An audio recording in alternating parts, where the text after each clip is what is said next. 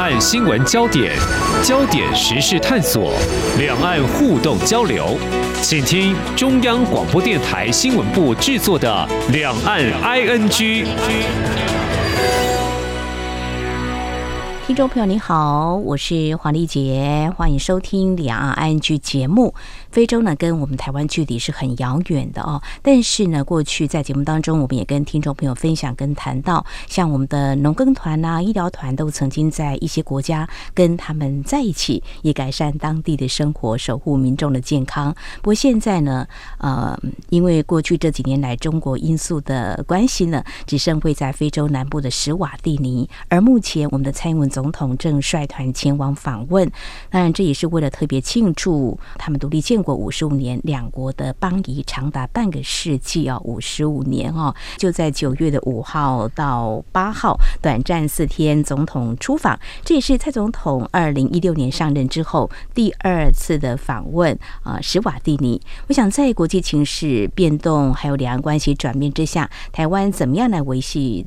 在非洲的唯一邦交国呢，我们邀请对非洲国家对外政策相当具有研究、有长期关注的政治大学国际关系研究中心研究员严振声教授来观察探讨。非常欢迎严教授，你好。哦，主持人好，各位听众大家好。好，关注相关焦点，也会看到蔡总统在出访前就在桃园国际机场发表他行前谈话，就说：“嗯，这次呢，嗯，设下同庆两国的邦谊，很简单，有两个目标，就是要永续合作。那同时，呃，也会来见证，其实台湾在非洲的坚实友邦，不仅长期在国际场合为台湾仗义直言，那么史瓦蒂尼的国王。”恩史瓦蒂三世呢，他登基以来，其实他过去已经十八次访问我们台湾哦，两国之间有着非常深厚的情谊。呃，我们知道史瓦蒂尼前身是史瓦济兰，过去在节目当中会谈史瓦济然，后来二零一八年他们才改名。那台史的邦交到现在已经五十五年。首先想请老师来谈你的观察，就是说他跟中华民国的邦交。不因两岸分治而转向中国大陆，主要有哪些维系的因素呢？我想第一个就是我们长期经营啊，那我自己也去过这个地方，所以就表示说这个地方我们退出联合国，非洲邦交国一路就流失，到一九八零年，就是当象牙海岸一九八三年跟我们断交之后，我们事实上只剩三个邦交国，整个非洲。就是南非、马拉维跟斯瓦季兰，当时的斯瓦季兰啊。那我们后来是到九零年代中期以后，就慢慢又增加到十一个啊，然后慢慢又现在流失到只剩一个。斯瓦蒂尼是长期的，他就是跟我们等于是一独立就建交，嗯啊，然后他的这个老的国王就是现在恩斯瓦蒂的父亲啊啊，都承诺过，就是他们不会跟我们断交。那可是恩斯瓦蒂现在这个三世，他也讲过说他父亲有做过这样的承诺啊，所以跟我们的关系等于长期以来就从农耕队到技术团等等啊，就是一直都有。然后斯瓦蒂尼的学生来台湾读书的非常多，包括王子哈也在台湾都读学位。那所以我自己也接触过几个啊，所以我们跟他们不仅是政界啊，还有这个企业界跟教育界啊都有很多的互动。那这个是长期存在的，因为政权稳定嘛，你就比较容易来维持邦交啊。我们看到我们中美洲的邦交国断交的原因，很可能是新的总统上来了啊，像洪都拉斯就是如此嘛啊。那我们现在很担心的瓜地马拉也是因为换了一个新的总统，他是左派的，那很有可能。所以这个是一个，就是当地方稳定，然后我们也可以做的工作啊，比较容易满足对方，因为。他人口少，地方小一些，嗯、所以我们做的工作比较容易看得到。就是很现实的讲，我们以我们现在的能力，能够在这个小一点的。那个人口少一点的国家做的东西，就比较看得到成效。嗯、我想这个大概是呃很重要的一个原因。好，教授有到过史瓦蒂尼啊，嗯、那非常清楚。其实史瓦蒂尼就是一个比较小的国家，人口将近一百二十万左右而已哈。嗯、那土地面积比台湾小一点吧？大哈，但是天气很好，天气很好啊，对，它有一点点高啊，哦，所以气候很宜人，大概就二十几度多，哇，非常舒适，非常舒服的天气。嗯嗯。嗯，刚提到说，呃，他们的公子呢也念台湾的学校，媒体也有报道是念台北的实践大学。那其实可谈的蛮多的哈。那最新的讯息就是蔡总统已经抵达了当地啊，那么除了见见我们的侨胞，也跟恩施瓦蒂三世有见面了哈，蛮有意思的。呃，总统致赠史国国王五头牛作为贺礼，我觉得就是交朋友交到很深，你才知道说这个东西。象征什么样的意义？因为史瓦蒂尼以农牧立国，牛在史国象征财富，可以换地啦、嫁娶等等。就是对啊，很多非洲国家这个嫁妆就是牛啊，对不对？所以这个就是蛮重要的一个生财的工具啊。我现任的大使，个梁大使，我也还蛮熟的啊。所以他在非洲以前在甘比亚也待过，所以他是比对非洲还蛮熟悉的。嗯，那我觉得就是也很。呃，愿意啊，就放得下身段，跟当地的人互动啊。你看，跟当地人一起跳舞，我觉得是比较跟传统外交官啊不太一样。就是在欧美的外交官比较严肃啊。是。那我觉得这一方面的经营是蛮重要的。嗯哼，所谓这个送礼送到心坎里，嗯、那我们的外交的大使呢，真的是放下身段，跟他们把干净哈。我刚刚提到，呃，我们有很多的呃邦谊的维持，嗯、其实有时候会担心，因为政权的轮替，就可能要从零开始啊。那就谈到我们中华民国是一个民主体制的国家，嗯、但史瓦蒂尼政治体制有所不同，是君主立宪哦。嗯、那怎么样来共同携手？尤其我们的。政府是强调跟像民主啦或人权有价值理念相近的国家呢交朋友，所以总的看起来，两国邦谊一路走来哦，面对一些国际局势的变化，我想谈的比较多的，等一下会再继续来观察，就是中国大陆嘛哦，它深耕非洲也是好几十年，台史邦交应该是具有相当的意义。我觉得这个是一个我们很大的一个。两难跟挑战啊，就是呃，刚才主持人提到，我们跟美国民主阵营站在一起，我们强调民主人权。那斯瓦蒂尼确实，它是一个这个君主的国家，而且这国王不是虚位元首啊，跟我们讲的说日本、英国，甚至说摩洛哥的国王都没有他这么。啊，这个集权力于一身啊，然后特别是他们即使有这个马上九月底啊就要办这个五年一次的这个国会选举，嗯，但是这个国会呢只是针对呃我们讲说总理要对国会负责，国王完全管不到的啊，所以这个就是一个呃我们强调民主的时候，那碰到你的邦交国是非常不民主的时候，你该怎么办哈？我觉得我们能够做的就是大陆在非洲。呃，它虽然我们说它本身不是民主国家，但非洲有一些问题的时候，它是不干涉内政啊，所以我们大概也没办法干涉内政。嗯哼哼。那这个时候就是我可能跟欧美国家，譬如说会对一些议题发表一些看法，我们政府可能是没办法这么做啊。譬如说像斯瓦蒂尼两年多前，那就有发生过一些抗争的活动。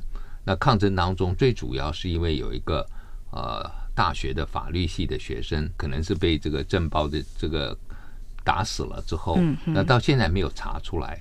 那现在就有两个国会议员啊啊，而因此就是因为加入这个活动，嗯被下到监里。那最近他们就是庆祝五十五周年，就要求啊各个的民权团体、国际的还有当地的啊，要求释放这两位国会议员啊。所以这是一个。那我觉得如果今天。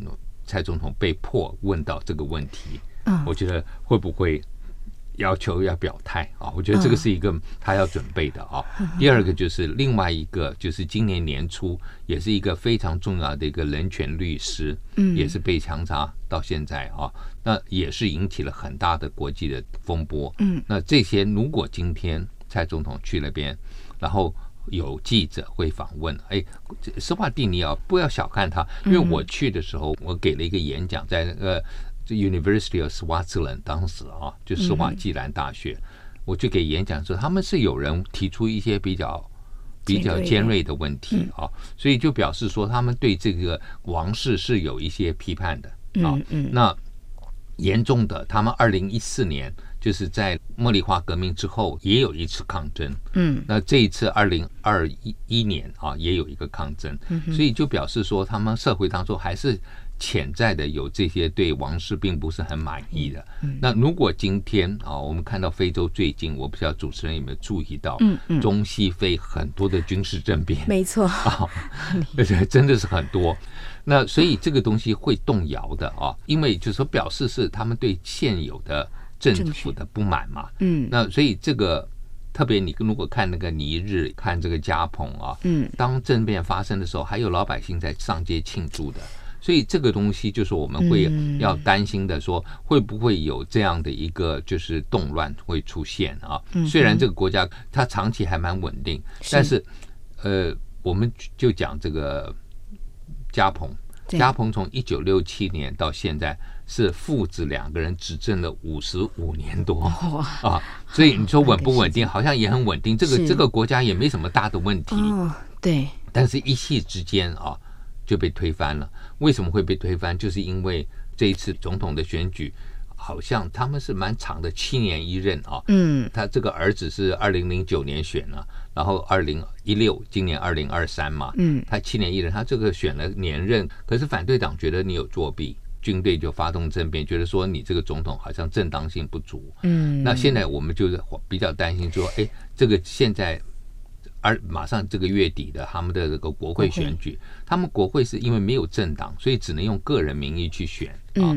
那所以这个东西选出来，那会不会有人要求现在这两位坐监的啊，也能够希望能够放出来？那我觉得会有一些动乱。那我个人对这个斯瓦蒂尼的这个军人的跟政治的关系不是那么熟，所以我不知道会不会有这种情形发生啊。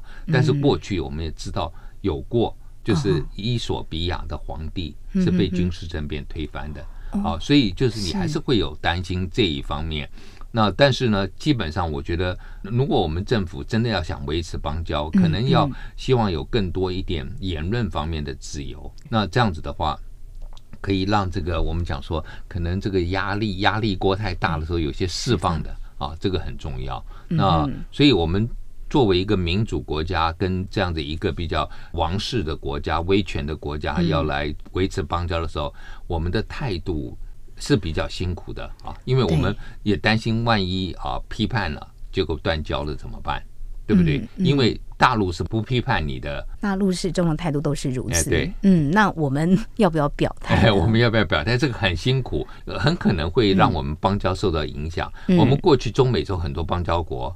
啊，包括尼加拉瓜都是很糟糕的啊，海地现在的海地还是不是很好。可是，譬如说加勒比海另外三个啊，圣克里斯多夫也好，圣文森也好啊。嗯，圣露西亚这都非常民主，太平洋的岛国也很民主。嗯啊，巴拉圭或者瓜地马拉虽然不是特别怎么样，可是也算是半民主的嘛国家，因为他们也固定有选举，固定换总统，这个都没问题。你说梵蒂冈也没有什么问题，因为它不是真正的政治体系啊。嗯，所以我们也觉得不会对我们有什么。唯一现在剩下来比较有争议的啊，不是比较民主的，大概就是斯瓦蒂尼跟海地。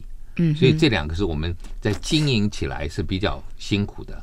嗯哼哼，所以整个国际情势是有一些变化。目前非洲有些国家有军人政变，会不会有效应会产生？对，会不会有学生呢？社会团体啊，走上街头啊，庆祝五十五周年，可能也是一个抗议的时刻。我比较担心的是说，如果今天蔡总统在当地，万一有媒体问他。嗯，我们要怎么回答？我想我们的蔡总统应该有这个国际敏感度，会有说法回应哦。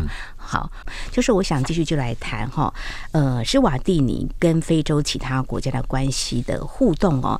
我们先谈到，其实，在总统出访之前，我们已经收到来自非洲有十一个国家多位政要透过联合声明、跟致函，还有社区媒体贴文的方式哦，对我们蔡总统出访非洲表达了欢迎。当然，也肯定我们台湾的自由民主跟非洲在各领域的合作。我们相信，就是施瓦蒂尼。跟我们中华民国建交，应该不会在非洲是形同孤立，他们应该还是会有一些平台可以对话。所以，呃，斯瓦蒂尼跟非洲其他国家互动怎么样呢？哦，过去啊，斯瓦蒂尼就是一直长期是这个我们叫做南部非洲啊经济发展共同体啊。啊，这样的一个成员，所以他跟隔壁南非的还有这些南部非洲的国家互动是没什么问题的啊。嗯嗯。呃，虽然说他在这个冷战期间啊，跟美国的关系比较好一些，所以他并没有去支持南部非洲的一些。啊，反殖民或者反这个南非当时黑白这个种族隔离的啊，这个政权，就很多非洲国家都表态嘛，就觉得说南非这种黑白隔离的这个政权啊，这个 apartheid 的 regime 啊，种族隔离的政权是要批判的啊。但是南非因为是反共，所以当时美国也是比较没有对他有太多的意见。那我们当时的邦交国，包括马拉维，包括斯瓦蒂尼。跟美国比较站在一边，啊，可是其他旁边的，比如说包括葡萄牙的殖民地，也是在圣马蒂尼旁边的很近的啊，就是莫桑比克啊，跟这个安哥拉、中西非那边的，就是等于是有一些啊对殖民国家、对西方国家很批判的，那到最后就是因为斯瓦蒂尼没有批判，所以他跟这些国家可能关系有一阵子是比较紧张的，嗯，那。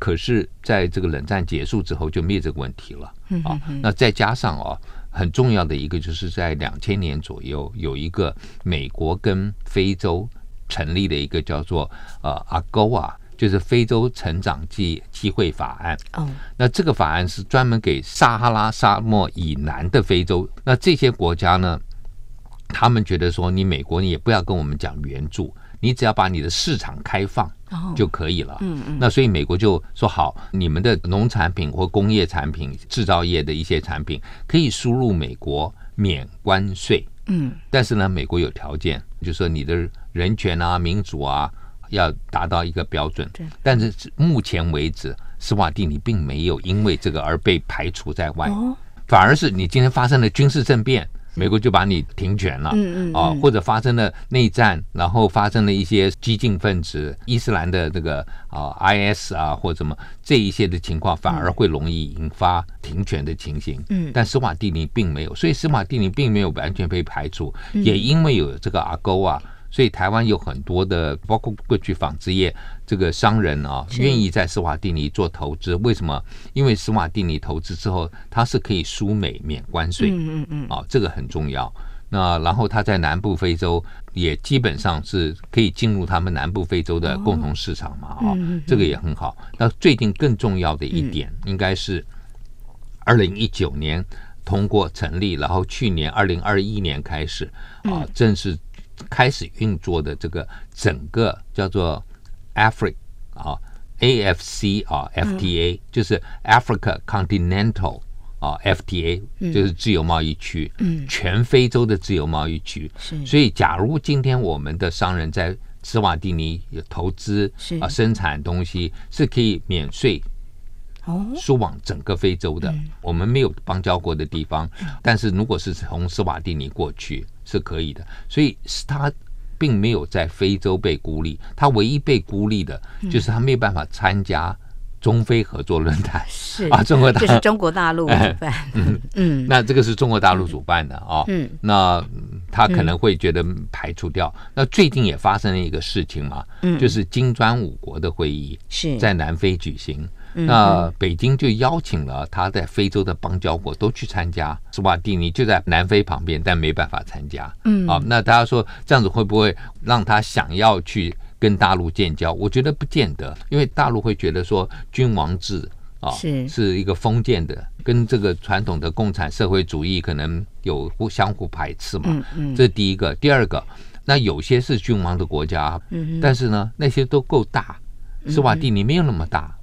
你需要特别牺牲了你原来的原则，要去跟斯瓦蒂尼建交，我觉得大概也没有这个必要。但是如果今天斯瓦蒂尼是主动要跟我们断，然后要跟大陆建交，我想他也不会拒绝了。啊，但主动断交就是我刚刚讲的唯一的可能，大概就是说发生了社会变动，啊，可能抗争。国王两年多前是曾经有一度传出来他暂时消失不见，所以大家就怀疑说他是不是逃走了？嗯啊，但是后来没有啊，所以这种事情就是说并不是完全没有可能，因为两年多前就有这种风声嘛，好像可是后来是稳定住了，所以就是稳定不稳定。有的时候是看一念之间，真的很难讲。我们过去的邦交国布基纳法索，当初那个总统跟我们建交的宫保雷总统，跟我们关系很好。从一九八六八七年上台到二零一四年，也是被抗争活动给推翻的啊。那可是，在那个之前，他跟我们的关系都很好，然后他也没有什么看不出来不稳定的情形。但是一个抗争就改变了。啊，虽然后续的总统跟我们还是维持了一几年邦交，但这后来就断了。所以这个抗争有的时候你感觉上没有这么严重，怎么忽然就不行了？对不对？布基纳法索，你看那一次攻巴雷下来之后，去年两次的政变就非常不稳定。现在，嗯哼。所以，整个目前的非洲的局势，刚才老师在节目前半阶段有提到，就是有军事政变嘛，我们也担心这样一个效应造成我们邦交国的受到一些影响哦。那不管如何，处在当前，我们先看到就是台湾跟史瓦蒂尼还是尽量在维持对呃这样子的关系。比如说在经贸方面，老师有提到了，我们如果呢把握住跟史瓦蒂尼这样子一个窗口，那未来在经营可能在南非或一些国家，我们的出口方面。应该是有蛮大的注意的哦。其实台史也在二零一八年签署我们中华民国政府跟史瓦蒂尼王国政府经济合作协定。那但是就是后续看要怎么样来加强，因为总统这次到了当地也跟侨胞见面，也提到说呃要针对这个非洲计划二点零啊，他。